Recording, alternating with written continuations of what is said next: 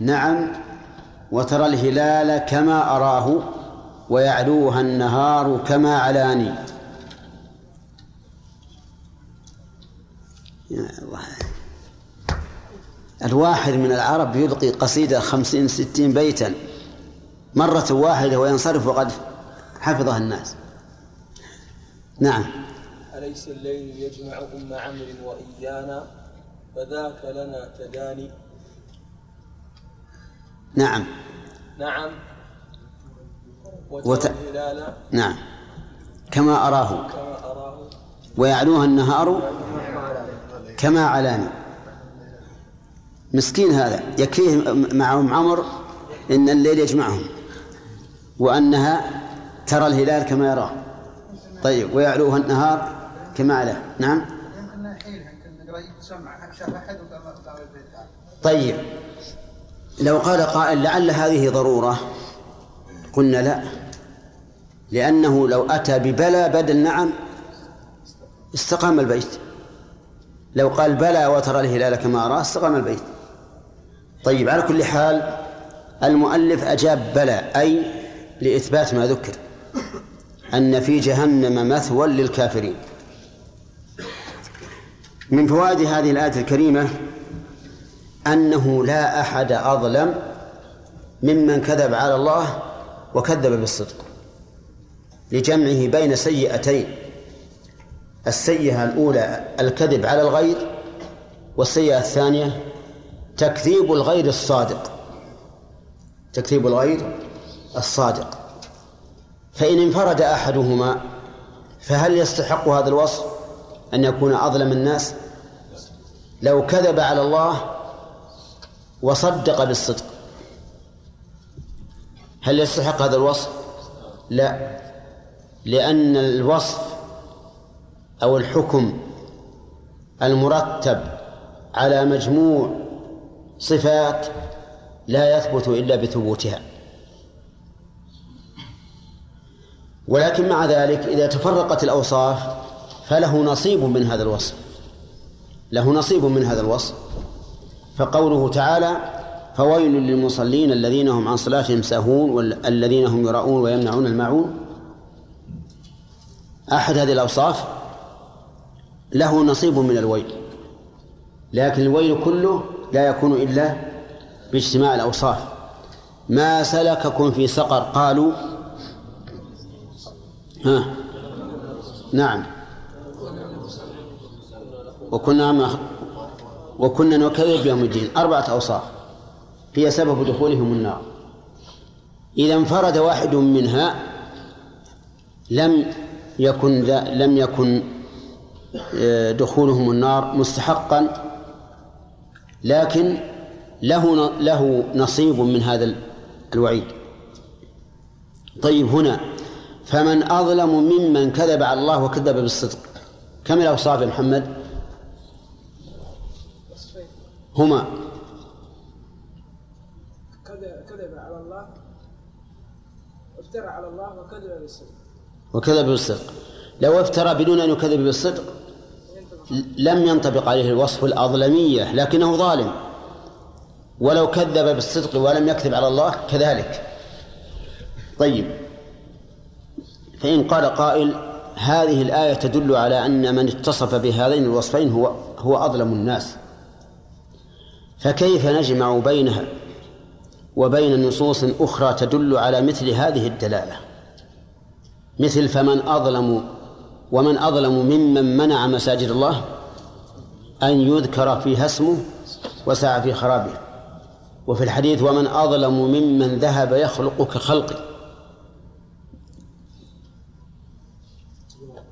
ونصوص متعددة. فالجواب أن نقول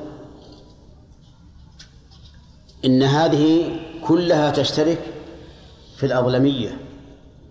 يا عبد الرحمن. نعم. نقول هذه آه هذه الأمور اشتركت في إيش؟ في وصف الأظلمية. ولا مانع من أن تشترك. فتقول مثلا فلان أصدق الناس والثاني أيضا فلان أصدق الناس والثالث فلان أصدق الناس. يعني اشتركوا في هذه المرتبة العالية التي أعلى كل شيء أعلى شيء. لأن اسم التفضيل يدل على الكمال في هذه الصفة.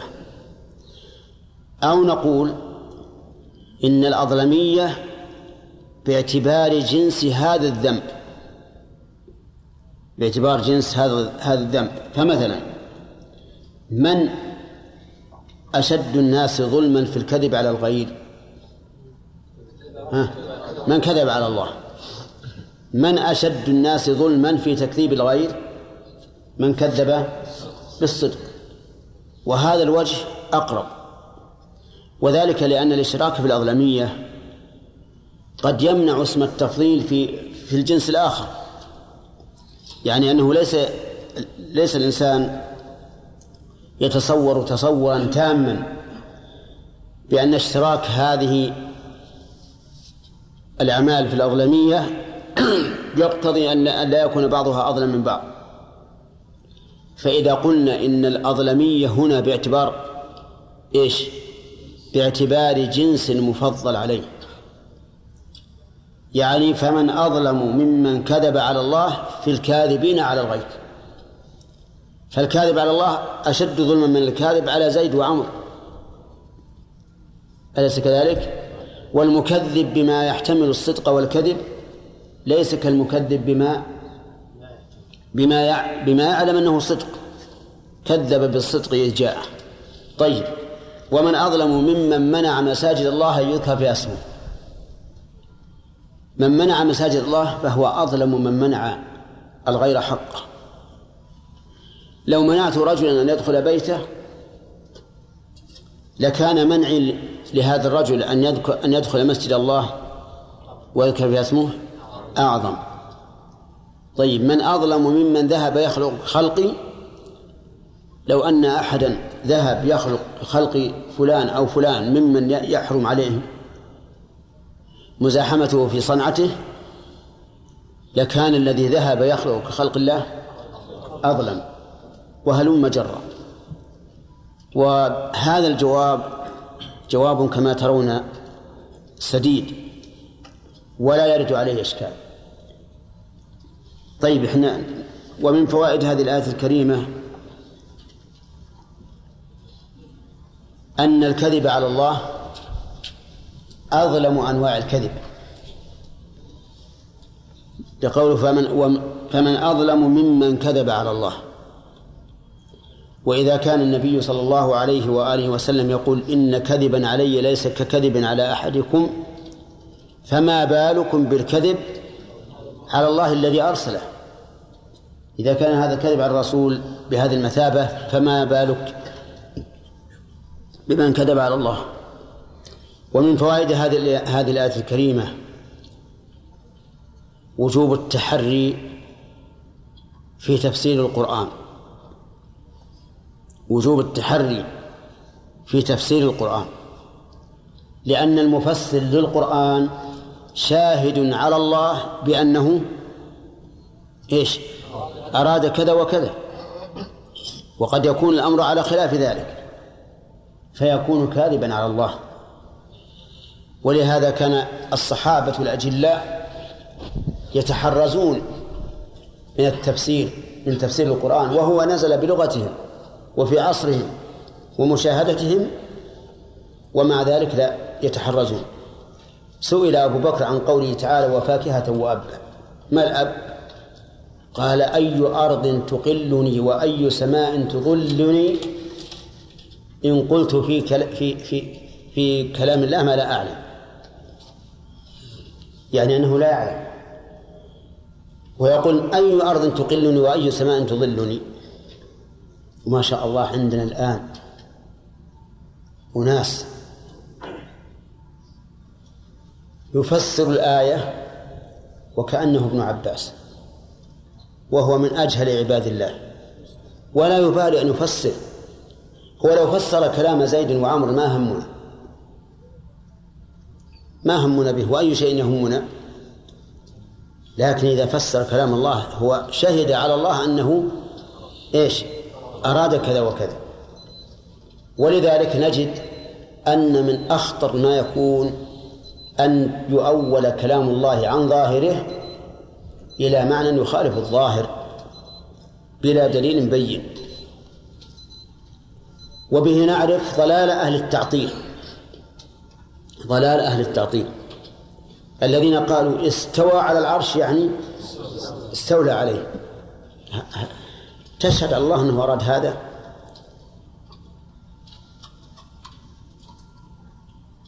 لما خلقت بيدي؟ بقوتي أو بنعمتي أو ما أشبه ذلك. هذا كذب على الله. لأن الله خاطبنا في القرآن باللسان العربي. فيجب أن نحمل هذا القرآن على إيش؟ على اللسان العربي. بدون أن نحرف طيب نعم. أحيانا الشيخ تمر آية ويساعد الإنسان يكون معناها واضح جدا. يعني واضح له. مع العلم أنه لم يسبق أن قرأ تفسيرا فيها. هل هنا يقول المعنى الظاهر هكذا؟ أو يقول والله أنا لا لا أدري لأن ما قرأت تفسير عن هذه الآية. لا هو الشيء الواضح تفسيره بمقتضى اللغة لا بأس به. لو قال قائل ما معنى قوله تعالى أقيموا الصلاة؟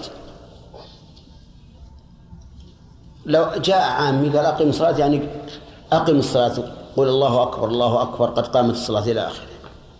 هذا حرام.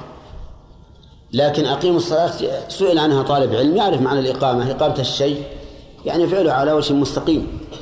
فقال معنى أقيم ائتوا بها كاملة. ما في مانع. نعم. النبي صلى الله عليه وسلم قال أنتم أدرى بأمور دنياكم لما إيش قال؟ أنتم أعلم بأمور دنياكم نعم.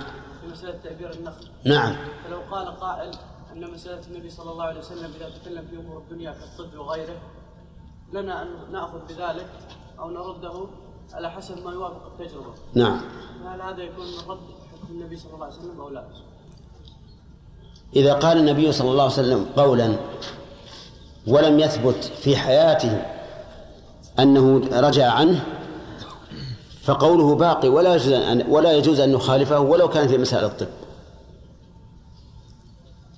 ولهذا لما قال إذا وقع الذباب في شراب أحدكم فليغمسه ثم لينزعه فإن في أحد جناحيه دواء وفي الآخر دواء أو قال شفاء لا يجوز أن نقول والله هذا يخالف الطب.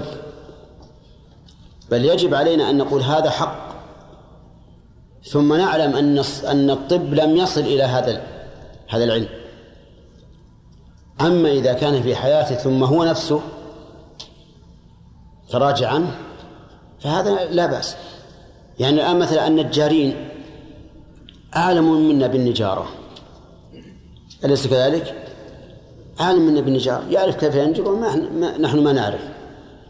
المهندسين الذين يصنعون السيارات والذين يصنعون الرواد والذين يصنعون الساعات أعلم منا بها فقوله أنتم أعلم بأمور دنياكم يعني ما تصنعونه وتباشرونه على وجه محسوس فأنتم أعلم بها. أما أحكام دنيانا فهي إلى إلى الله ورسوله. هم أعلم هم أعلم هما أعلم بذلك. نعم. خبر أبو بكر. أي سمع الظلمي هل هذا؟ هذا مشهور عند المفسرين وعند غيرهم حتى شيخ الإسلام نقله في المقدمة نعم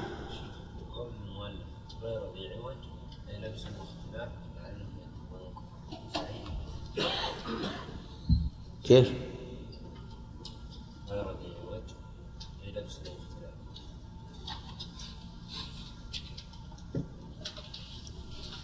هذا في درس أمس إيه؟ لا ذكرناه فسرناه.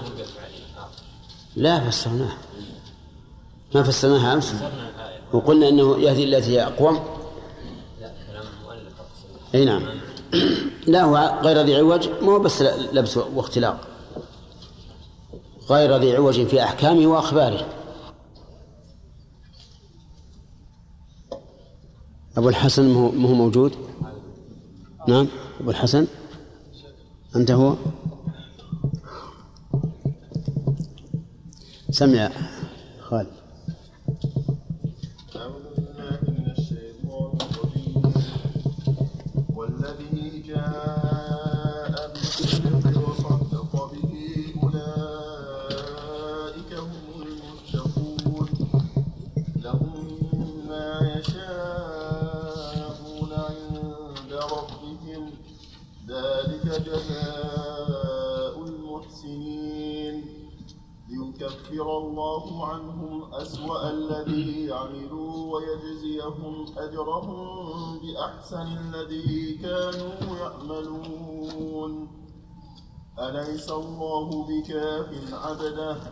ويخوفونك بالذين من دونه ومن يضلل الله فما له من هاد ومن يهد الله فما له من مضل أليس الله بعزيز أليس الله بعزيز ذي انتقام؟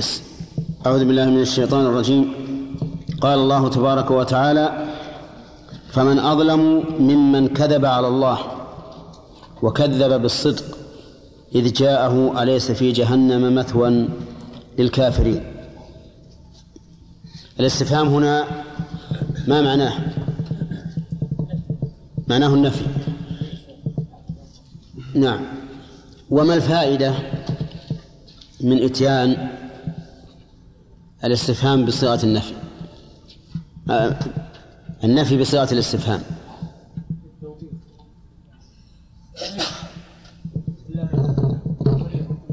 نعم. نعم. تقريب. نعم. إيش؟ كون النفي يأتي بصيغة الاستفهام معناه التقريب أو التقرير. أي نعم. فائدته أنه متضمن للتحدي لأن قول لا أحد أظلم دون قول فمن أظلم لأن هذا يكون مشربا معنى التحدي فيكون نفيا وزيادة. طيب ما معنى قولك كذب على الله؟ حكمة الله. افترى على الله. في أي شيء؟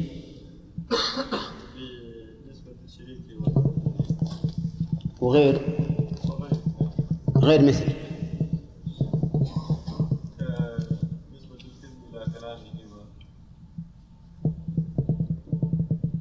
وغير؟ لا ما هو التكذيب. التكذيب غير الكذب.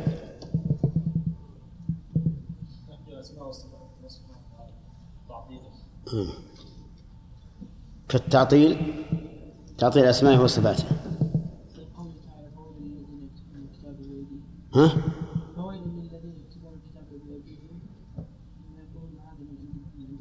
أي نعم. الكذب على الشرع. أن يقول هذا حلال وهذا حرام. وقول كذب بالصدق إذ جاءه. ما الفائدة من قوله إذ جاءه عند الله؟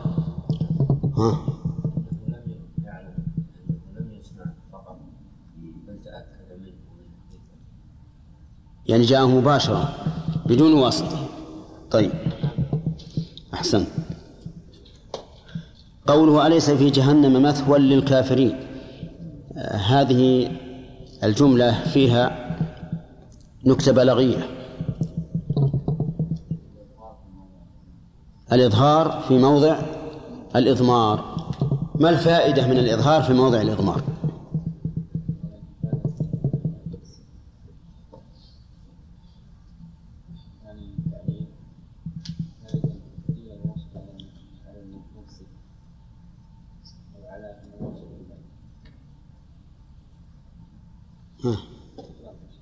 ما عد ثلاثة. ما ما سمعنا الاثنين اي نعم. إفادة العموم. تعليل. نعم. طيب محمد الصاعدي ما تقدم جزاك الله خير.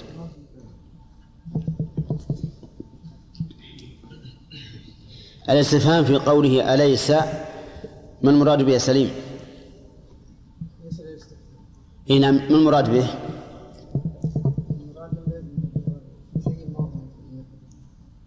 أليس؟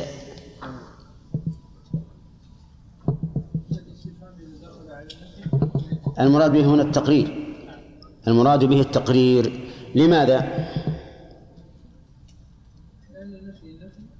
لأن الاستفهام إذا دخل على ما يفيد النفي صار للتقرير. طيب. أظن أخذنا فوائد هذه الآية؟ زين.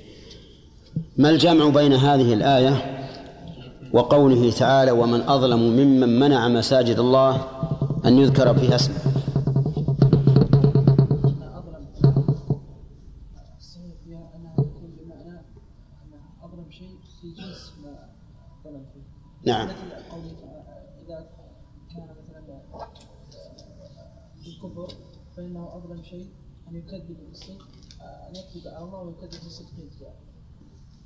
يعني أن أن أفعل التفضيل بالنسبة لهذا النوع من الظلم طيب. فالكذب على الناس ليس كالكذب على الله. طيب. ومن أظلم ممن منع مساجد الله؟ أظلم من سيد الله في منع الناس من حقوقهم. ها. أن أظلم من ما, ما, ما منع من الحقوق أن يمنع مساجد الله أن يذكر في اسمه هذا وجه. الوجه الثاني أحمد؟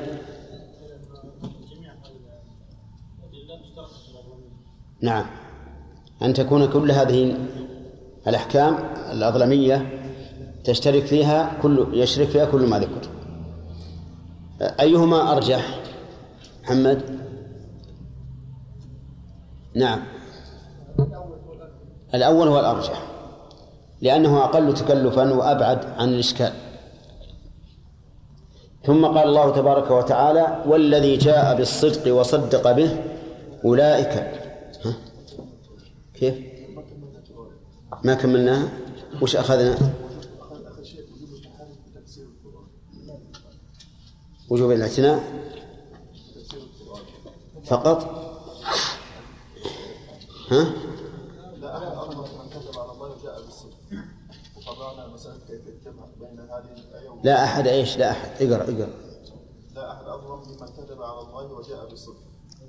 لا وكذب وكذب وكذب على من جاء بالصدق. كذا ولا وكذب بالصدق؟ نعم سين وكذب بالصدق. ها. وجوب تفسير القرآن نعم. الثالث؟ زين. الثانية من الفوائد أن الكذب على الله أع- أعظم أنواع الكذب. ومن فوائد الآية الكريمة وجوب التحري في تفسير القرآن. لأن تفسير القرآن ترجمة لما قال الله عز وجل فإذا فسره بغير مراد الله صار كاذبا على الله. ومن فوائد هذه الآية اختلاف مراتب الذنوب. أن الذنوب مراتب تتفاضل كما أن الحسنات مراتب تتفاضل.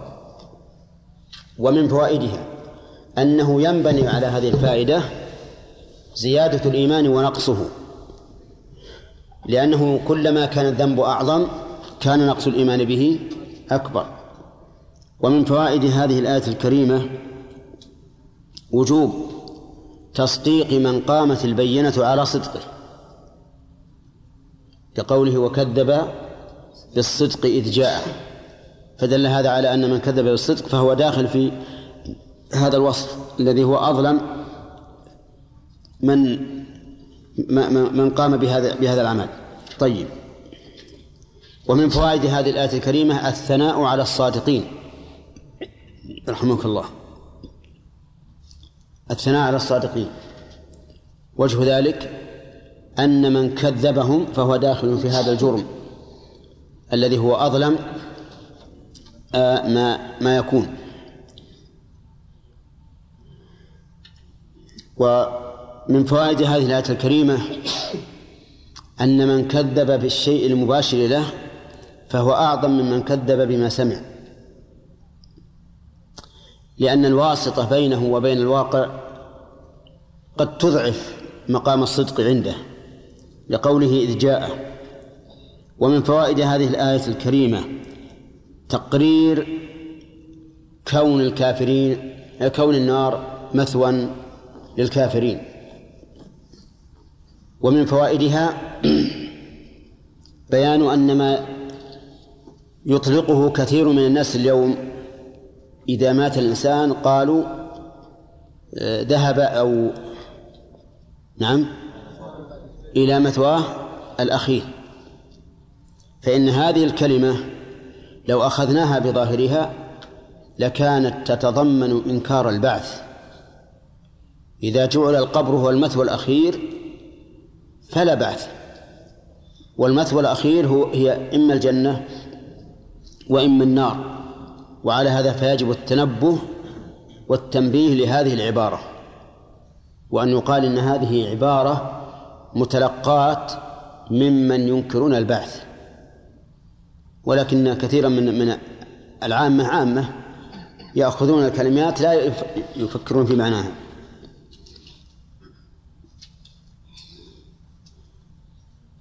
ومن فوائد هذه الآية الكريمة أنه لا يخلد المؤمن في النار. لقوله مثوى لمن؟ للكافرين. والمؤمن ليست النار مثوى له بل إن عذب في النار على قدر ذنبه فمآله إلى إلى الجنة. ثم قال الله تعالى والذي جاء بالصدق وصدق به أولئك هم المتقون. الذي مبتدأ وخبره جملة أولئك هم المتقون. فتضمنت هذه الجملة جملتين جملة كبرى وجملة صغرى. الجملة الكبرى هي المكونة من المبتدأ والخبر والصغرى هي الخبر المكون من مبتدأ وخبر. فالجملة الصغرى ما وقعت خبرا. تسمى جملة صغرى لأنها في مقام مفرد والجملة الكبرى هي المكونة من مبتدأ وخبر أو فعل و و ومعموله. وقوله الذي جاء بالصدق وصدق به أولئك هم المتقون. فيه شيء من الإشكال يتبادر إلى الذهن وهو أنه أخبر عن الذي وهو اسم مفرد. بجمع وهو قوله أولئك هم المتقون ولم يقل أولئك هو المتقي. ووجه ذلك أن الذي اسم موصول والاسم الموصول يفيد العموم. حتى وإن كان مفردا فإنه يفيد العموم. ولهذا صح الإخبار عنه بالجمع مع كونه مفردا. يقول الله عز وجل والذي جاء بالصدق وصدق به. الذي جاء بالصدق عام يشمل كل من جاء بالصدق. من الرسل عليهم الصلاة والسلام والأنبياء والصادقين من من غيرهم. كل من جاء بالصدق. ومن ذلك مثلا كعب بن مالك رضي الله عنه فقد جاء بالصدق حين تخلف عن غزوة تبوك. وأخبر بالصدق وأمرنا الله عز وجل أن نكون معهم. لما ذكر قصتهم قال يا أيها الذين آمنوا اتقوا الله وكونوا مع الصادقين. وقوله صدق به أي صدق بالصدق الذي قامت البينة على صدقه. وأظننا لسنا بحاجة إلى أن نبين معنى الصدق والكذب. الصدق مطابقة الواقع للخبر. والكذب مخالفته.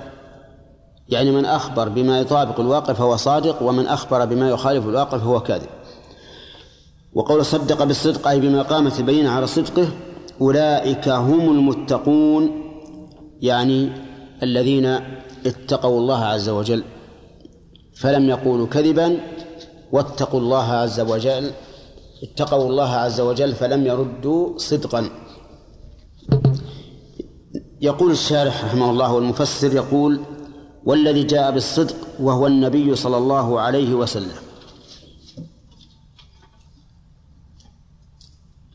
وهذا كما ترون تخصيص للعموم بما لا دليل عليه.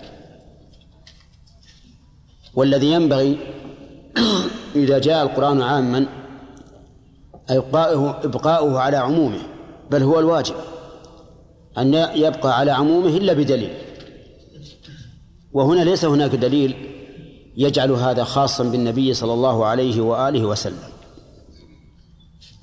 فالواجب أن نجعله عاما لأن حمله على الخاص بلا دليل قصور في مدلول القرآن.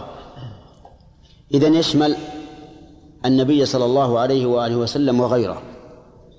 وصدق به. هم المؤمنون. سبحان الله هذا هذا أيضا خطر. لأننا لو فسرنا الآية بما فسر به المؤلف لزم من ذلك تشتيت الضمائر. تشتيت الضمائر وعدم انسجام الكلام. والذي جاء بالصدق وصدق به. صدق به هذه معطوفة على الجملة التي هي صلة الموصول. وإذا كانت معطوفة على الجملة التي هي صلة الموصول لزم أن يكون المتصف بها من؟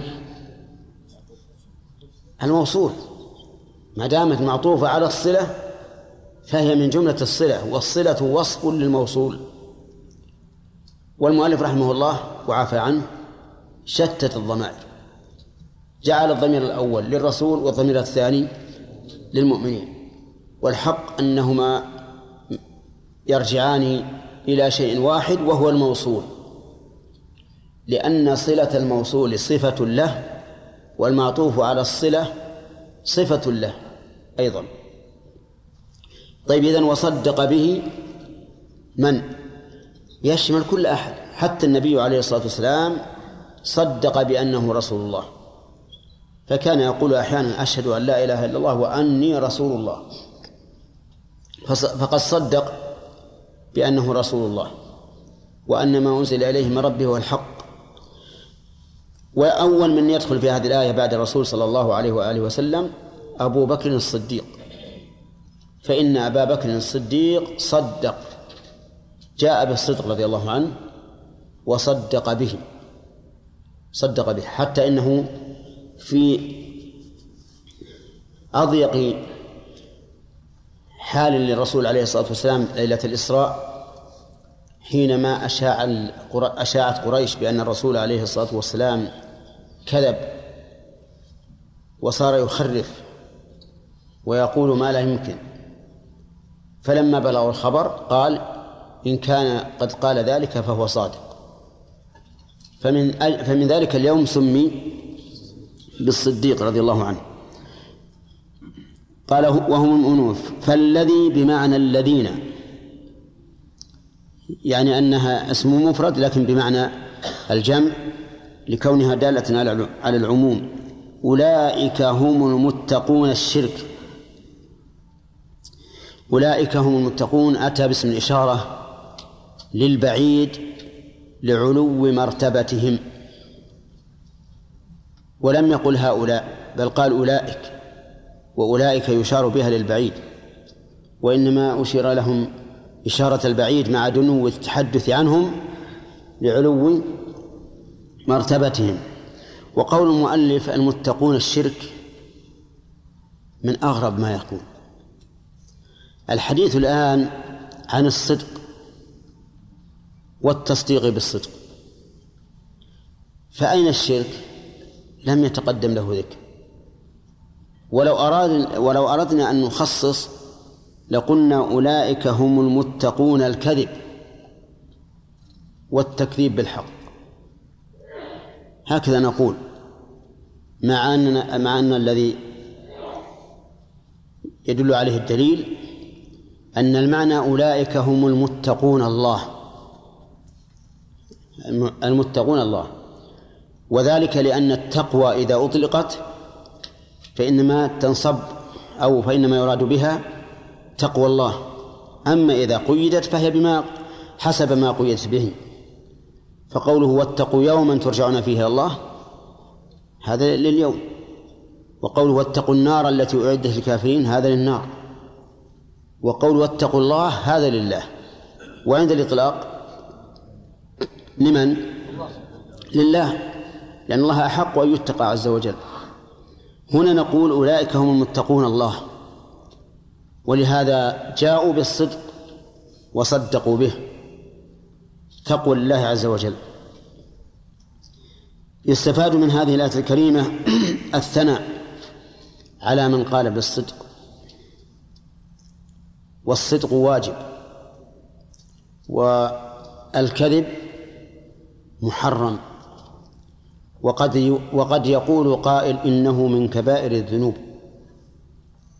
لأن النبي صلى الله عليه وآله وسلم جعله من آيات النفاق. والمنافق ليس من المؤمنين. فلو قال قائل إن الكذب من كبائر الذنوب لم يكن قوله بعيدا. ومن فوائد الآية الكريمة الثناء على من صدق بمن قامت البينة على صدقه. صدق بالصدق. وأما من لم يصدق بما يشك فيه فلا حرج عليه. والأخبار التي ترد على المرء تنقسم إلى ثلاثة أقسام. الأول ما دل الدليل على صدقه فيصدق. والثاني ما دل الدليل على كذبه إما لكون ناقله معروفا بالكذب وإما لكونه مستحيل الوقوع أو ما أشبه ذلك فهذا يكذب ولا حرج على من كذبه. والثالث ها ما يحتمل الصدق ويحتمل الكذب فهذا يتوقف فيه. لا يرد لعدم قيام الدليل على رده ولا يقبل لعدم قيام الدليل على قبوله ودليل هذا القسم قوله تعالى يا أيها الذين آمنوا إن جاءكم فاسق بنبأ فتبينوا أن تصيبوا قوما بجهالة فتصبحوا على ما فعلتم نادمين. ولهذا في الآية التي قبل هذه قال وكذب بالصدق. وهنا قال والذي جاء بالصدق وصدق به. فذم الأولين وأثنى على الآخرين. ومن فوائد هذه الآية الكريمة أن الصدق من التقوى وتصديق من قامت البينة على صدقه هو أيضا من التقوى. لقوله أولئك هم المتقون. ومن فوائدها الأصولية للحكم الفقهي الفقهي أن الموصول من صيغ من صيغ العموم لقوله والذي جاء بالصدق وصدق به أولئك هم المتقون. ثم قال الله تعالى لهم ما يشاءون عند ربهم ذلك جزاء المحسنين. لهم أي لهؤلاء المتقين ما يشاءون أي الذي يشاءونه عند ربهم وهو الله عز وجل وأضاف الربوبية إليهم على وجه الخصوص على وجه الخصوص لأن الربوبية للمتقين ربوبية خاصة ليست كالربوبية العامة التي تشمل الكافر والمؤمن والبر والفاجر وإنما هي ربوبية خاصة. لهم ما يشاءون عند ربهم ذلك جزاء المحسنين. ذلك أي كون جزائهم ما يشاءون جزاء المحسنين. المحسنين الذين أحسنوا في عبادة الله وأحسنوا إلى عباد الله. فالإحسان في عبادة الله يفسر بما فسره به النبي صلى الله عليه وآله وسلم بأن تعبد الله كأنك تراه فإن لم تكن تراه فإنه يراك. والإحسان في معاملة الخلق أن تأتي إليهم ما تحب أن يؤتى إليك. تحب لهم ما ما تحب لنفسك. نعم يا فؤاد.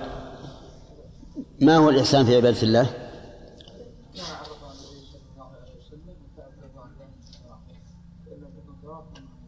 وفي معاملة الخلق؟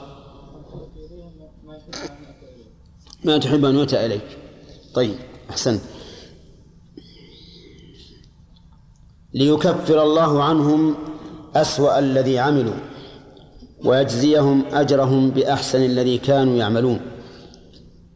اللام هنا للعاقبة فيما يظهر لأن لام التعليل تأتي أحيانا للتعليل وأحيانا لبيان العاقبة فإن كان ما قبلها سببا لما بعدها فهي للعاقبة وإن كان ما بعدها عاقبة لما قبلها ولا يراد به وليس مرادا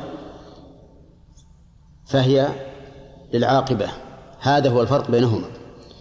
فإذا قلت جئت لأقرأ جئت لأقرأ. فاللام هنا ها؟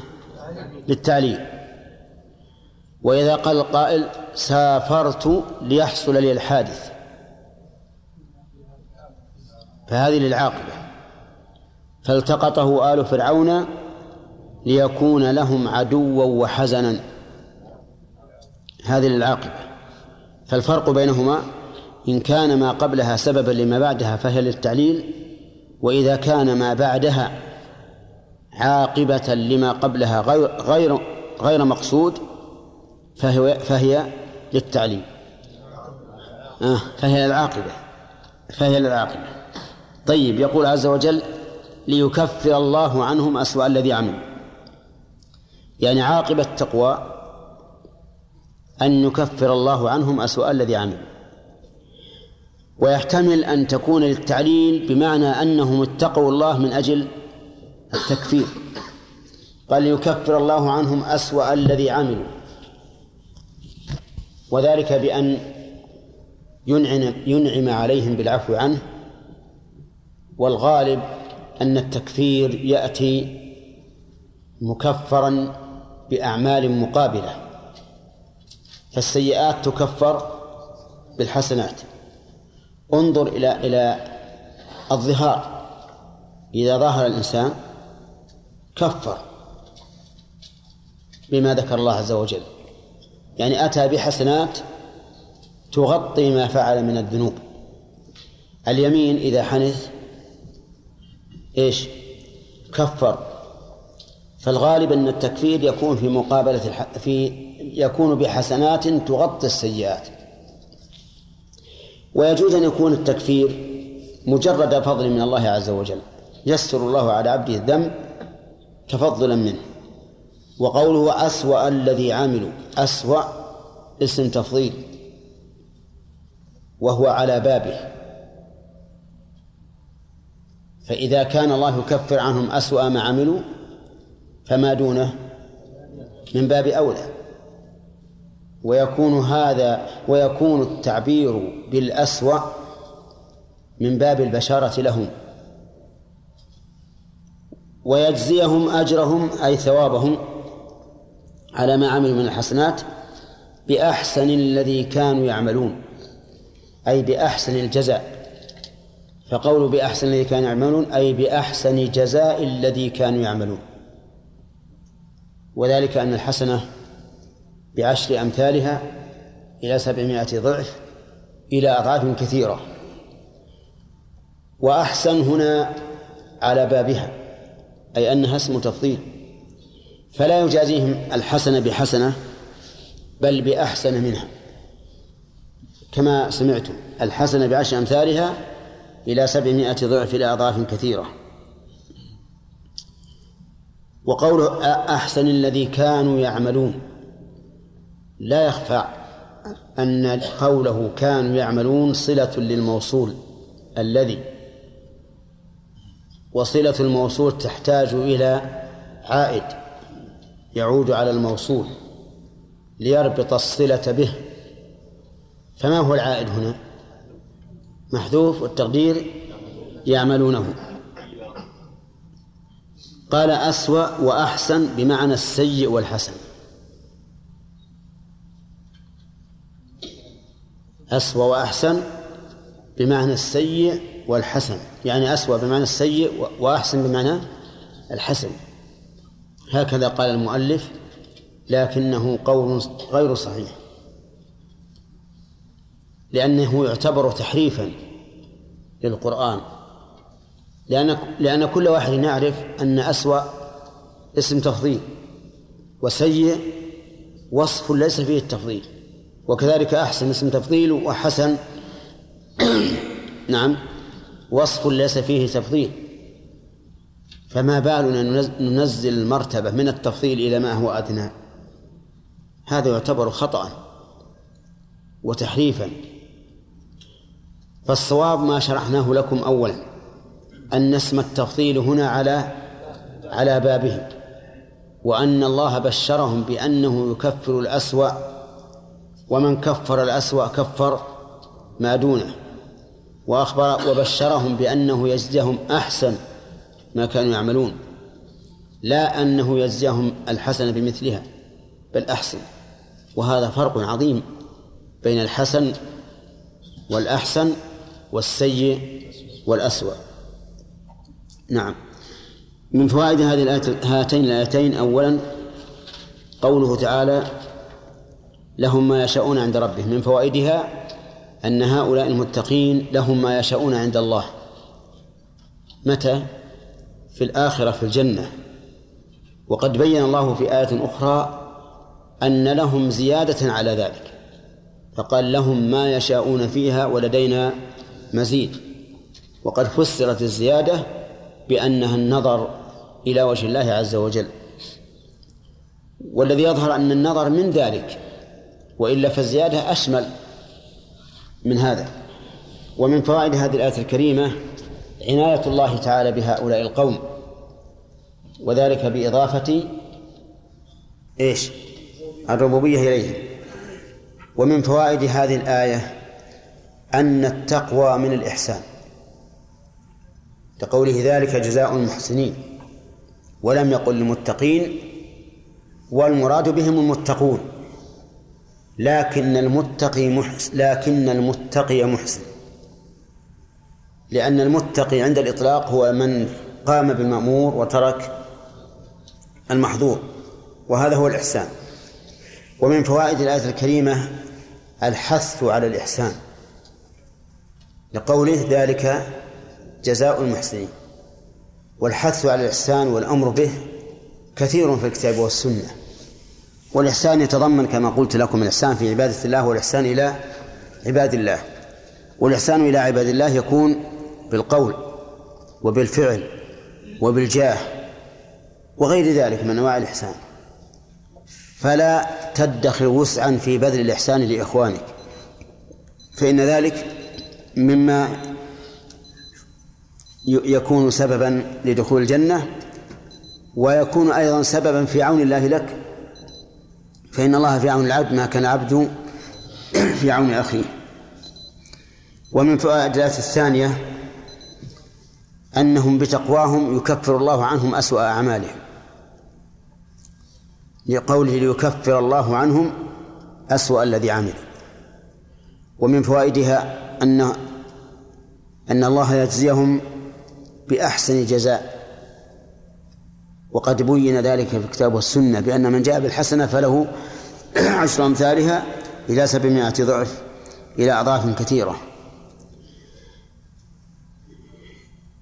ومن فوائد الآية الكريمة أن الخطرات التي تخطر على القلوب لا حكم لها لقوله ما عملوا الذي عملوا ولقولها الذي كانوا يعملون.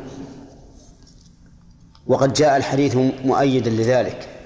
فقال النبي صلى الله عليه وآله وسلم إن الله تجاوز لأمتي ما حدثت به أنفسها ما لم تعمل أو تتكلم. ولكن يجب على من كان له خطرات سيئة أن يدافعها بما يستطيع. ومن ومن مدافعتها أن يستعيذ بالله من الشيطان الرجيم وينتهي. يعني يعرض عن هذه التقديرات فإن ذلك يزول. أما إن خضع لها واستكان لها واستمر فإنها تهلكه لأن الشيطان يقيس قلب المرء. إذا رآه لينا هشا تسلط عليه حتى يخرجه من من دينه ودنياه والعياذ بالله. وإذا كان صلبا لا يقدر الشيطان أن ينفذ فيه فإنه حينئذ يكون قويا تتكسر عليه عظام الشيطان. وقد أوصى شيخ الإسلام ابن تيمية رحمه الله تلميذه ابن القيم حينما كان يعرض عليه بعض الشبهات قال لا تجعل قلبك كالاسفنجة تتشرب الماء ثم لا يخرج منها إلا بعصر اجعل قلبك كالزجاجة صافية يرى من ورائها ولا ينفذ إليها شيء يرى ما فيها يعني ولا ينفذ إليها شيء. يعني من هذه الشبهات تكون صافية نقية خالية من الشبهات ولا ينفذ إليها شيء.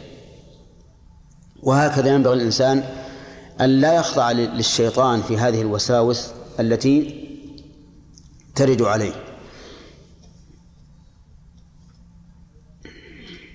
طيب فإذا قال قائل هل الإرادة عمل أو لا؟ ماذا تقولون؟ الإرادة عمل. لكنها عمل قلب بخلاف التحديث لأن تحديث النفس لا يعني الخضوع للشيء وإقرار الشيء لكن الإرادة لا تكون إلا بعد تقرير هذا الشيء.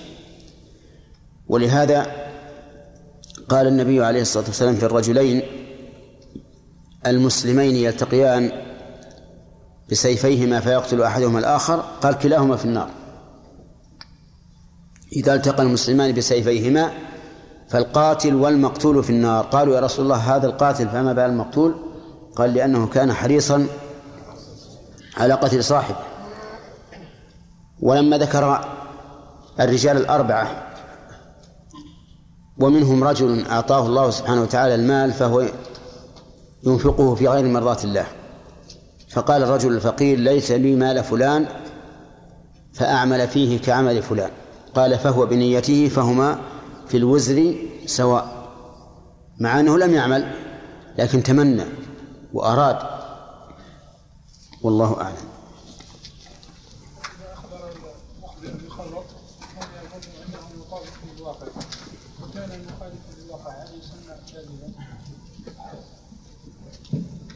يسمى كاذبا لكن ليس عليه إثم الكاذب. نعم. ها؟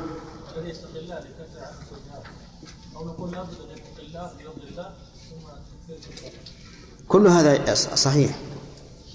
كل هذا صحيح. وأما قول الصوفية اعبد الله لله فهذا خطأ. لكن اعبد الله لهذا ولهذا. قال الله تعالى يبتغون من فضلا من ربهم ورضوانا. فبدأ بالفضل قال وهذا في وصف الرسول عليه الصلاة والسلام وأصحابه. تراهم ركعا سجدا يبتغون فضلا من الله ورضوانا وش أخلص لكي أتعلم ولا أتعلم مخلصا؟ لا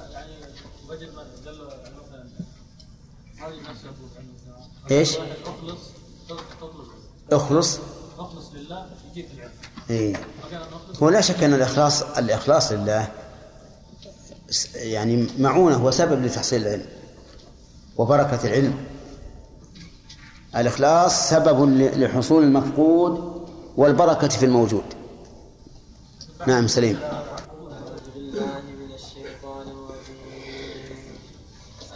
الله بكاف عبده ويخوفونك بالذين من دونه ومن يضلل الله فما له من هاد ومن يهد الله فما له من مضل أليس الله بعزيز ذي انتقام؟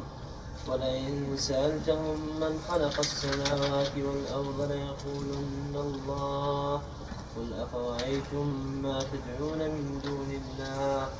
قل أفرأيتم ما تدعون من دون الله إن أرادني الله بضر هل هن كاشفات ضره أو أرادني برحمة أو أرادني برحمة هل هن ممسكات رحمته قل حسبي الله عليه يتوكل المتوكلون. بس. أعوذ بالله من الشيطان الرجيم. قال الله تبارك وتعالى والذي جاء بالصدق وصدق به أولئك هم المتقون. من المراد بالذي جاء بالصدق؟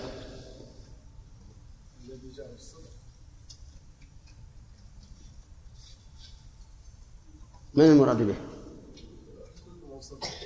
كل من جاء بالصدق كل من صدق في مقاله وفعاله وقصده فهو داخل في الآية.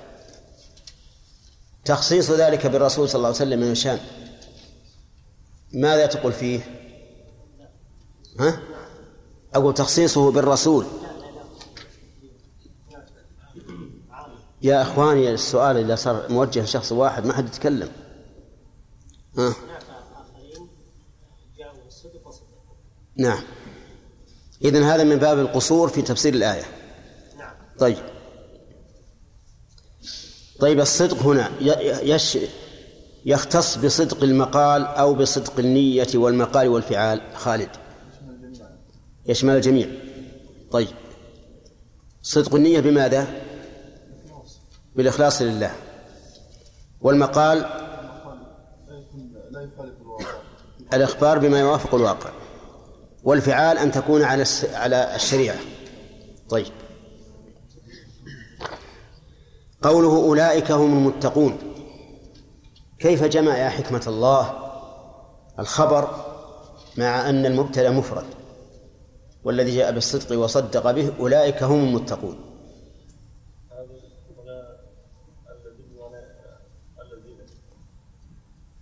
لأن اسم الموصول ولو مفردا يفيد يفيد العموم. طيب. قوله تعالى لهم ما يشاءون عند ربهم. الأخ. أي نعم. هل جاء في القرآن ما يدل على أن لهم أكثر من ذلك؟ نعم. آه. قوله تعالى للذين أحسنوا الحسنى وزيادة لا نريد المشيئة ما يشاءون. لهم ما يشاءون عند ربهم ولدينا مزيد. لهم ما يشاءون فيها ولدينا مزيد. طيب. هل في الآية ما يدل على الحث على الإحسان عبد الله؟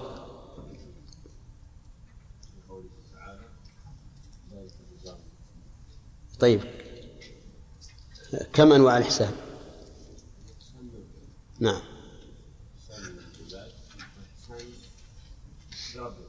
نعم. إحسان في عبادة الله؟ وإحسان في معاملة عباد الله. طيب. الإحسان في عبادة الله بدر. الإحسان في عبادة الله ما معناه؟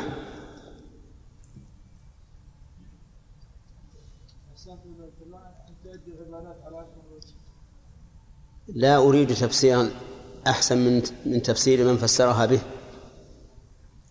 أو من فسره به.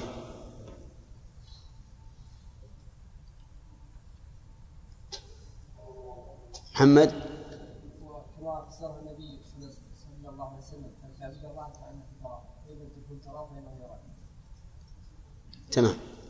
واضح يا بدر؟ عليك بالدليل. طيب الإحسان في عبادة في معاملة العباد. الإحسان في معاملة العباد أن يعاملهم كما يحب أن يعاملونه أن يعامل به. طيب هل مخالفة هذا هل فيها وعيد؟ يعني أن تعامل الناس نعم. أن تعامل الناس على خلاف هذا الواقع. هل فيه وعيد أو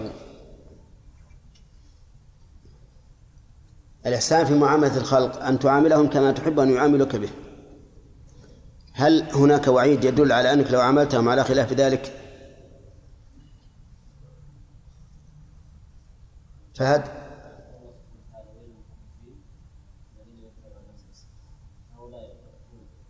ما بعد كملت الآية. نعم. نعم تمام. وفي السنة لا يؤمن أحدكم حتى يحب لأخيه ما يحب لنفسه. طيب. فسر المؤلف قوله تعالى ليكفر الله عنهم أسوأ ما عملوا. بتفسير مخالف لظاهرها. فما هو التفسير الذي فسرها به فسر أسوأ وأحسن أسوأ وأحسن قال إنما حسن وسيء بمعنى سيء وحسن. طيب.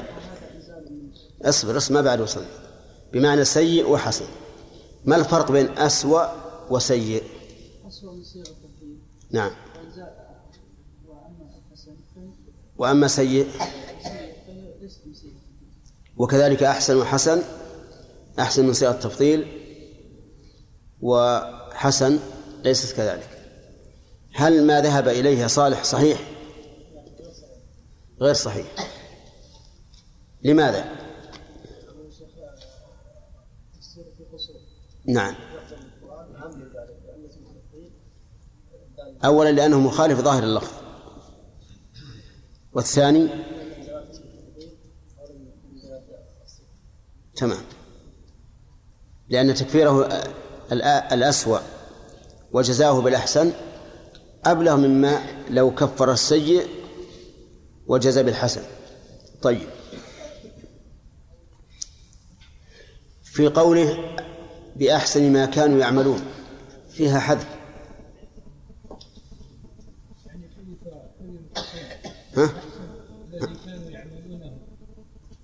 المحذوف هو العائد على الصلة. طيب. المؤلف قال الذي جاء بالصدق هو النبي وصدق به هم المؤمنون. وذكرنا أن هذا التفسير يتنافى تماما مع سياق الآية. وجهه.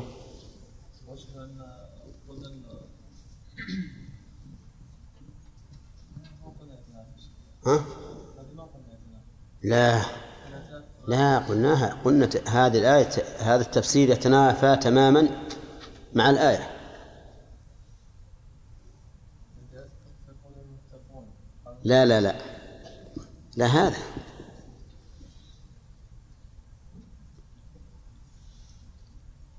طيب.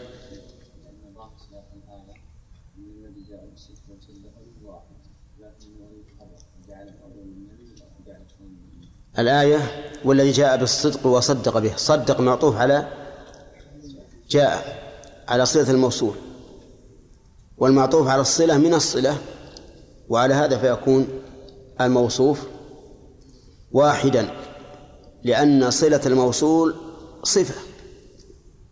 عرفت؟ فإذا قلت الذي أكرمني وأعطاني المال محبوب إلي. مثلا هل نقول أعطاني المال غير الأول ولا هو الأول؟ هذا نفس الشيء. طيب. ثم قال الله عز وجل في درس اليوم أليس الله بكاف عبده؟ الاستفهام هنا للتقرير بناء على القاعدة التي ذكرناها من قبل وهي أن همزة الاستفهام إذا دخلت على ما يفيد النفي أفادت التقرير. ألم نشرح لك صدرك؟ يعني قد شرحنا لك صدرك.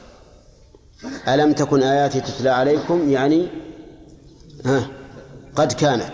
وها وها وهكذا. أليس الله بكاف عبده؟ يعني قد كفى الله عبده. وقول بكاف عبده.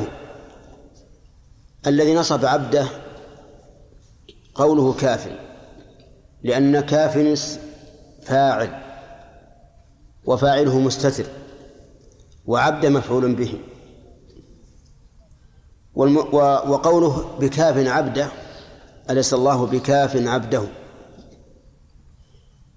عبد مفرد مضاف فيكون عاما لجميع من اتصف بهذا الوصف. فكل من كان عبدا لله حقا فإن الله كافيه ومثل هذا قوله تعالى ومن يتوكل على الله فهو حسبه. ومثله قوله تعالى فسيكفيكهم الله وهو السميع العليم. فالعبد هنا وصف شامل لا يختص بأحد بواحد دون الآخر. فكل من انطبقت عليه العبودية حقا فالله تعالى كافيه. أليس الله بكاف عبده؟ والجواب على هذه الجملة أن يقال بلى. ثم قال ويخوفونك بالذين من دونه. هنا الخطاب للنبي صلى الله عليه وآله وسلم. يخوفونك. وعطف يخوفونك الخاص بالرسول. لا يقتضي تخصيص اللفظ العام قبله. وقد مر علينا مثل هذا كثيرا. يذكر لفظ عام ثم يذكر حكم يختص ببعض أفراده. قلنا إن هذا لا يقتضي التخصيص. وأقرب مثال مر علينا في ذلك ما هو؟ مر علينا أمثلة أقربها. لا هذا عام. مر علينا في الحديث.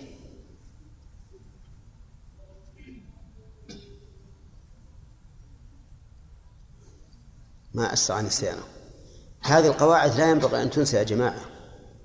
لا ينبغي أن تنسى لأن لو لو أنك الآن حفظت القاعدة مثلا حفظت هذه القاعدة أنه إذا جاء لفظ عام ثم جاء بعده حكم يختص ببعض أفراده فإن هذا لا يقتضي التخصيص هذه قاعدة واضحة. لكن لو قال لك قائل أعطني مثالا ينطبق على هذا. إذا نسيت المثال معناها ما قال لك هذه القاعدة غير مقبولة. بل أنا أقول إذا جاء حكم يختص ببعض الأفراد دل على أن المراد بالعموم الأول الخصوص. فيقلب عليك القاعدة.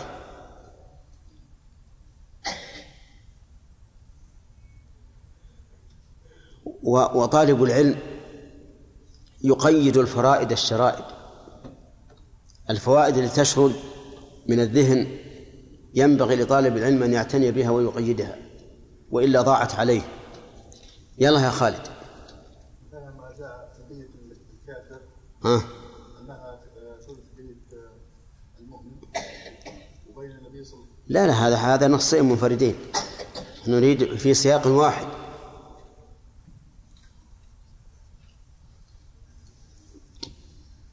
مر علينا في القرآن مثال ومر علينا في السنة مثال أقرب من من مما مر علينا في القرآن ولا كلهم مرت علينا نعم. ها. لا.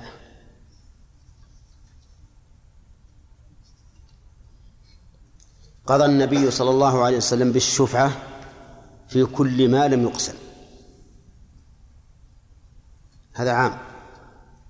ولا لا؟ جيبوا يا جماعة. قضى في كل ما لم يقسم كل الذي لم يقسم. عام. فإذا وقعت الحدود وصرفت الطرق فلا شفعة هذا حكم يختص ببعض أفراد العام. بماذا يختص؟ بالعقار بالأراضي. فهل نقول إن العام الأول يراد به الخصوص؟ أو نقول الأول عام وذكر بعض أفراد العام وذكر حكم يختص ببعض أفراد العام لا يقتضي التخصيص. هذا هو الثاني. وفي القرآن والمطلقات يتربصن بأنفسهن ثلاثة قروء إلى أن قال وبعولتهن أحق بردهن في ذلك. المطلقات عام رحمك الله. المطلقات عام. وبعولتهن حكم يختص ببعض أفراد هذا العام. ما الفرد الذي يختص به؟ الرجعية. فهل نقول إن قوله والمطلقات يتربصن بأنفسهن ثلاثة قروء؟ هذا خاص بالرجعيات؟ أو نقول هو عام؟ معروف عند أهل العلم أنه عام. أنه عام في المطلقات ال- اللاتي آه، ط- طلقن ب- بطلاق بائن أو بطل- بطلاق الرجل ها الآن أخذت مثلين؟ طيب. هنا. هذا المثال اللي معنا في القرآن. هل ينطبق عليه أو لا؟ أليس الله بكاف عبده ويخوفونك بالذين من دونه؟ ينطبق عليه؟ الأول أليس الله بكاف عبده؟ عام. لم يقل أليس الله بكافيك ويخوفونك؟ عام. ويخوفونك هذا خاص. بالنبي صلى الله عليه وآله وسلم. على أن لواحد منكم أن يقول لي لماذا لا يصح أن يكون الخطاب موجها لكل من يصح خطابه؟ أن يخوفونك أيها المخاطب. قد يقول قائل منكم لي هكذا. كما هو كما قد جرت به العادة في كثير من النصوص. فالجواب على هذا أن نقول إنه لا يصح أن يكون موجها لكل مخاطب. لأن لأن كل مخاطب لا يأتي لا يتأتى عليه هذا الوصف. هل كل مخاطب خوف بالذين من دون الله؟ لا. إنما الذي خوف من دون الله هو النبي صلى الله عليه وسلم. الذي خوف بالذي من دون الله هو هو النبي. لأنهم يتوعدونه بآلهتهم. على كل حال هذا المثال ينطبق على ما ذكرناه من القاعدة أن أنه إذا ورد لفظ عام ثم أتي بعده بحكم يختص ببعض أفراده فإن ذلك لا يقتضي التخصيص بل يبقى العام على عمومه ويثبت الحكم لهذا الفرد. قال ويخوفونك الخطاب له يعني للنبي صلى الله عليه وآله وسلم. بالذين من دونه أي الأصنام. أي تقتله أو تخبله. وهذا كقوله تعالى إنما ذلكم الشيطان يخوف أولياءه. فلا تخافوهم وخافون إن كنتم مؤمنين. هم يخوفون النبي صلى الله عليه وآله وسلم بالذين من دون الله. وتخصيص هذا بالأصنام كما خصصه المؤلف فيه نظر. بل يخوفونه بالذين من دون الله من الأصنام وغير الأصنام حتى من ذوي السلطان. فيقول مثل يفعل بك فلان أو تفعل بك الجن أو يفعل بك كذا أو كذا. فينبغي أن أن أن نحمل بالذين من دونه على إيش؟ على العموم لا على خصوص الأصنام لأن التخويف أعم من ذلك الآن مثلا في وقتنا هذا لو قال قائل لشخص أنت إن نهيت عن هذا المنكر سأرفع بك إلى فلان ممن يخشى شره هل هذا مخوف بالذين من دون الله؟ نعم هذا مخوف بالذين من دون الله. فالآية عامة ولا ينبغي أن نخصصها كما ذهب إليه المؤلف رحمه الله. طيب ويخوفونك بالذين من دونه؟ قال تعالى ومن يضلل الله فما له من هاد. من؟ شرطية فتفيد العموم. فمن يضلل الله فما له من هاد يهديه. وقوله فما له من هاد الجملة هذه اسمية مكونة من مبتدأ وخبر. وعجبا أن نقول مكونة إنها مكونة من مبتدأ وخبر ونحن لا نجد فيها لا مبتدأ ولا خبر.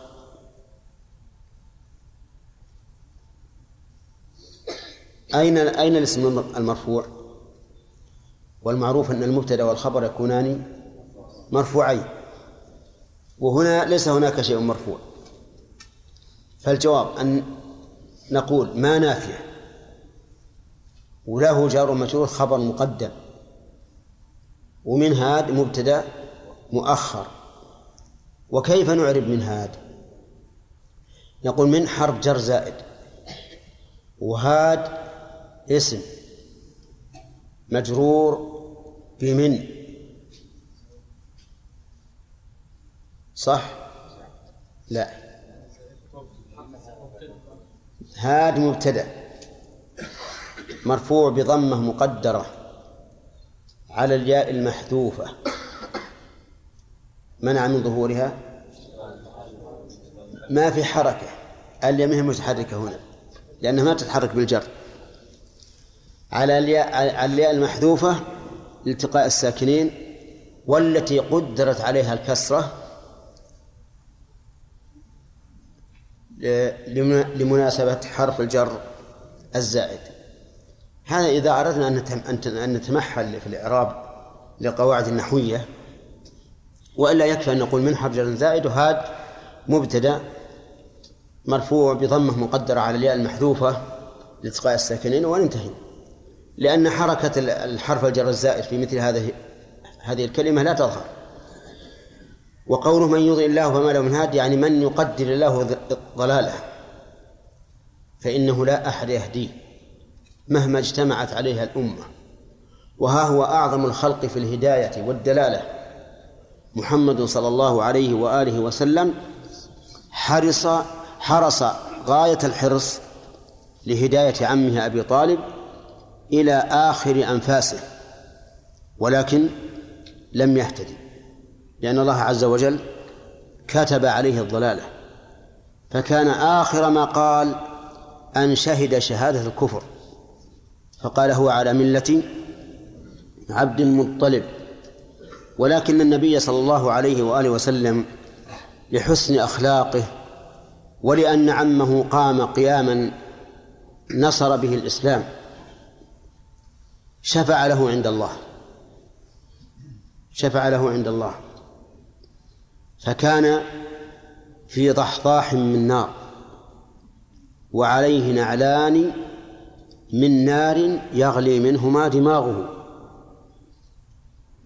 أعلى ما فيه والنعال في أسفل ما فيه والدماغ يغلي. فما بالك بما دونه من الجسم؟ أشد غليانا. وإنه لأهون أهل النار عذابا ويرى أنه أشدهم عذابا. لما يرى لماذا يريه الله أنه أشدهم عذابا؟ لئلا يتسلى بغيره. لأن صاحب النار لو علم أن غيره أشد منه أو مثله لتسلى وهان عليه الأمر. وقد أشار الله إلى ذلك في قوله ولن ينفعكم اليوم إذ ظلمتم أنكم في العذاب مشتركون. مع أنكم لو اشتركتم في العذاب في الدنيا نعم لهان عليكم لهان عليكم. انظر إلى كعب بن مالك رضي الله عنه لما قيل له إنه تخلف عن عن غزوة تبوك فلان وفلان هان عليه الأمر هان عليه الأمر. وهذا شيء مسلم. والخنسة ترثي أخاها صخرا وتقول ولولا كثرة الباكين حولي على إخوانهم لقتلت نفسي. وما يبكون مثل أخي ولكن أسلي النفس عنه بالتأسي.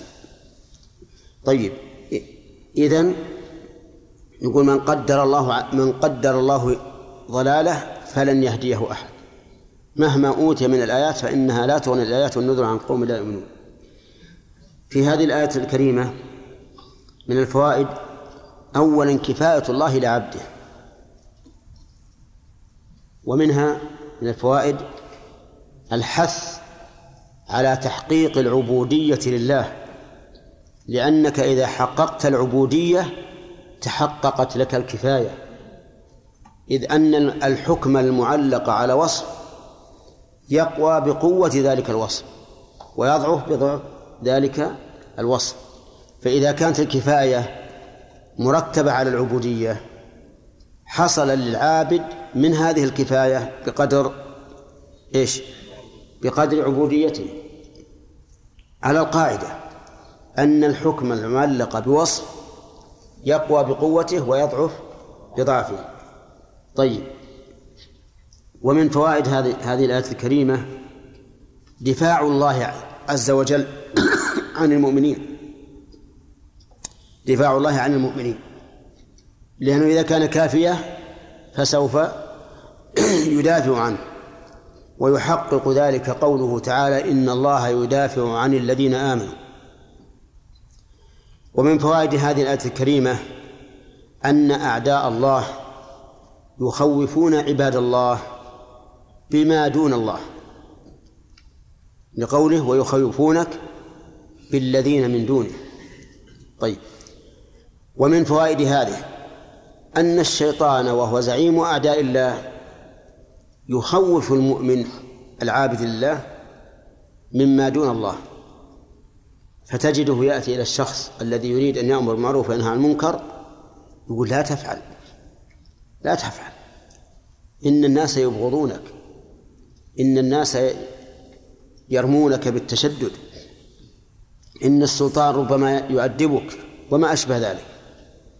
ولكن المؤمن لا يخاف من هذا أبدا لأنه معتصم بمن؟ بالله عز وجل هو عبد الله واثق بأن الله سينصره فلا يهمه هؤلاء طيب ولكن هل يعني ذلك أن الإنسان يتجشم الأمور بالعاطفة العاصفة أو يستعمل الحكمة ويمضي في الحق. ها؟ الثاني. ولذلك نحن ننتقم على بعض الناس الذين عندهم غيرة في دين الله ولكنهم لا يأتون البيوت من أبوابها. يريدون أن يأتوا الأمور بالعنف والقوة مع أنه ليس لهم قوة. ليس لهم قوة. فنحن نقول امضي في فيما أمرك الله به لكن مستعملا بذلك الحكمة. ومن فوائد هذه الآية الكريمة أن كل من سوى الله فهو دون الله. لقوله يخوفونك بالذين من دونه فليس هنا إلا الله أو من دون الله.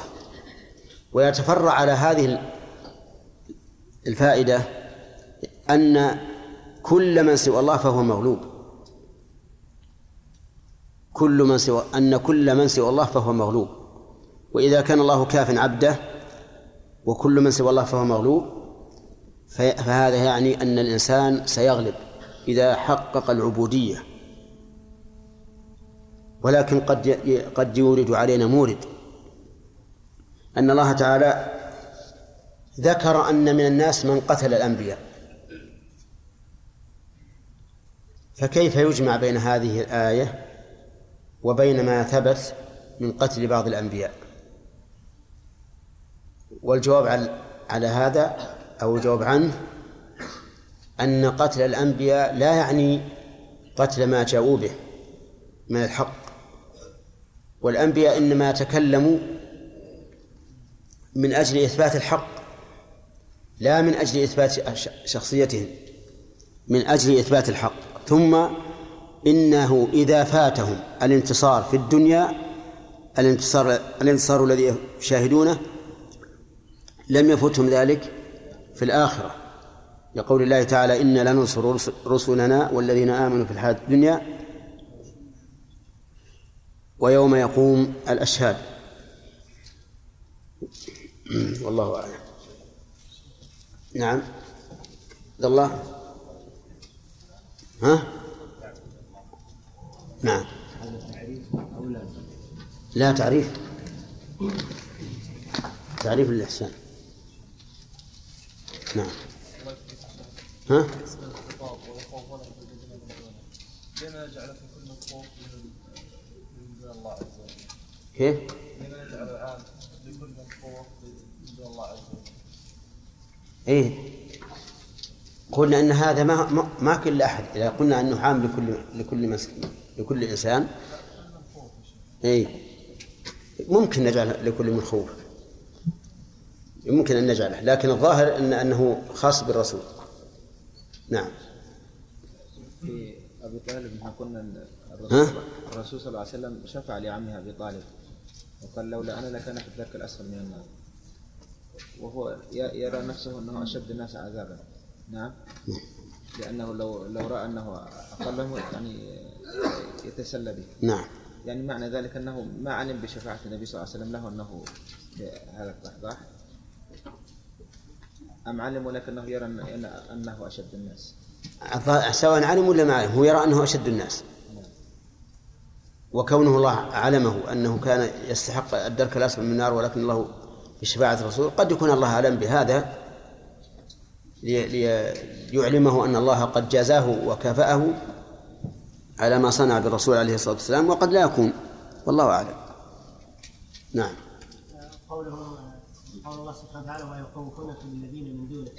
هل ينطبق على ذلك أو آه، سياقهم على من قال سابقيهم إن نراك إن نرى إن نراك إن اعتراك بعض الهتنا بسوء إن نقول. إن نقول هذا ال- الذي نقله من؟ سابق آه، قوم شعيب. لا. الذين قالوه عاد لهود. نعم. من نفس يعني المشركين خوف النبي صلى الله عليه وسلم بأنه سيعتريه سوء من الآلهة لا يتعرض؟ لا هؤلاء أولئك قالوا إن نقول إلا اعتراك بعض آلهتنا بالسوء يعني معناه خبلوك. نعم. وجعلوك مجنونا. أما هؤلاء فقالوا إن إن آلهتنا ستخبلك توعدوه في- المستقبل. مضل أليس الله بعزيز انتقام ولئن سألتهم من خلق السماوات والأرض ليقولن الله. قل أفرأيتم ما تدعون من دون الله إن أرادني الله بضر هل هن كاشفات ضره؟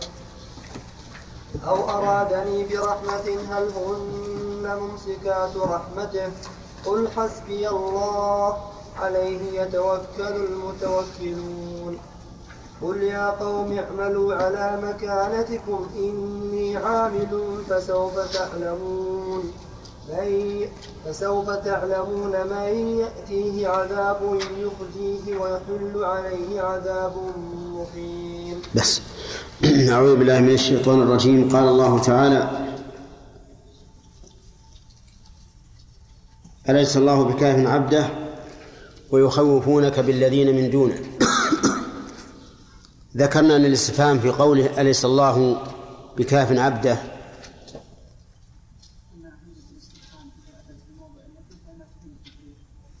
نعم أنه للتقرير. أن الاستفهام في قوله أليس الله بكاف عبده للتقرير بناء على القاعدة أنه إذا أتى بعد همزة الاستفهام ما يفيد النفي فهو للتقرير وله أمثلة كثيرة في القرآن. وذكرنا المراد بعبده صالح.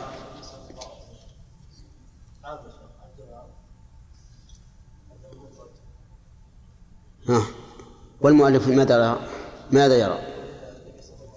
ما الذي أوجب للمؤلف أن يجعله عائدا إلى رسول الله صلى الله عليه وآله وسلم؟ نعم. والصحيح العموم. يخوفونك. معناها يا خالد؟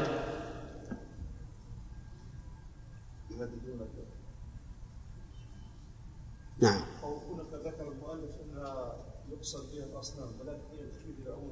لا هذا هذا تفسير للذين من دونه لكن كلمة يخوفونك ما معناها؟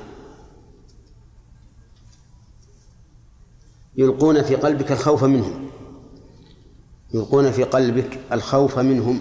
كما قال تعالى إنما ذلكم الشيطان يخوف أولياءه. طيب. قوله ومن يضلل الله فما له من هاد. من هذه يا خالد؟ أين جواب الشرط؟ ما معنى قوله من يضلل الله فما له من هاد؟ يعني الذي الله عز وجل لم يرد أن يهديه؟ لا. من يضلل الله فما له من هاد. يعني الله عز وجل نعم. مهما يعني الانسان في هدايته نعم. تمام. ما المراد بالهداية في قوله فما له من هاد؟ محمد. هداية الدلالة. هداية الإرشاد هداية التوفيق هداية الدلالة وهداية الإرشاد وهداية التوفيق. الأخير. الأخير. هداية التوفيق. طيب ما هو الدليل على أن المراد بالهداية هنا هداية التوفيق؟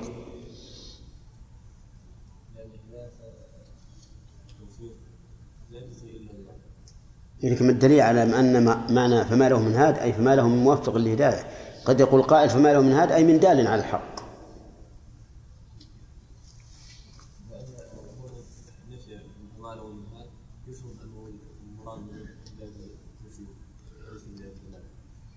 ما يكفي كلمة يفهم منه. لابد من دليل. فؤاد. هذا أن النبي صلى الله عليه وسلم لا يهدي الله إيه. هذا لا يملكون هذا الشيء الذي أي ما في شك لكن ما هو الدليل على أن هذا هو المراد. لأن الهداية هدايتان هداية توفيق وهداية دلالة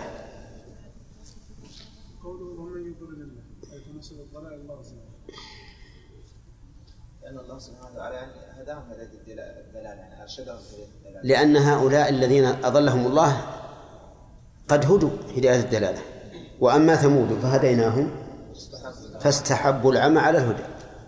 والرسل أرسلوا إلى قوم كفار حقت عليهم كلمة العذاب.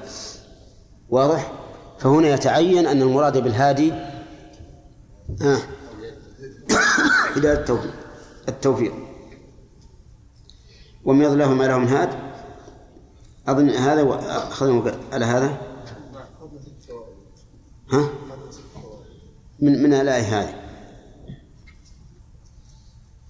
أن- كل من سوى الله فهو الله بالذين من دونه اي طيب. ومن من فوائد نكمل الفوائد الآن ولا؟ طيب. ومن فوائد هذه الآية الكريمة أن من كتب الله ضلاله فلا أحد يستطيع هدايته.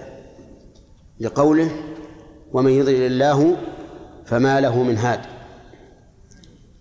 ومن فوائدها أن الإنسان لا يطلب الهداية إلا من الله لأنه وحده هو الذي يضل ويهدي فتطلب الهداية منه لأنه ليس المراد بهذه الآية التيئيس من هداية الخلق ولكن المراد الرجوع إلى الله عز وجل في هداية الخلق. ومن فوائد الآية الكريمة الرد على المعتزلة الذين يقولون إن الإنسان مستقل بعمله يهدي نفسه ويضل نفسه ولا علاقة لمشيئة الله في فعله. لقوله ومن يضلل الله فما له من هاد. ومن فوائدها إثبات الهداية لغير الله التي هي هداية الدلالة. وأما التوفيق فإلى الله عز وجل. ثم قال سبحانه وتعالى وما ومن يهدي الله فما له من مضل. أخذناها ما شرح قال تعالى ومن يهدي الله فما له من مضل. أي من يقدر الله هدايته فلا فما له من مضل.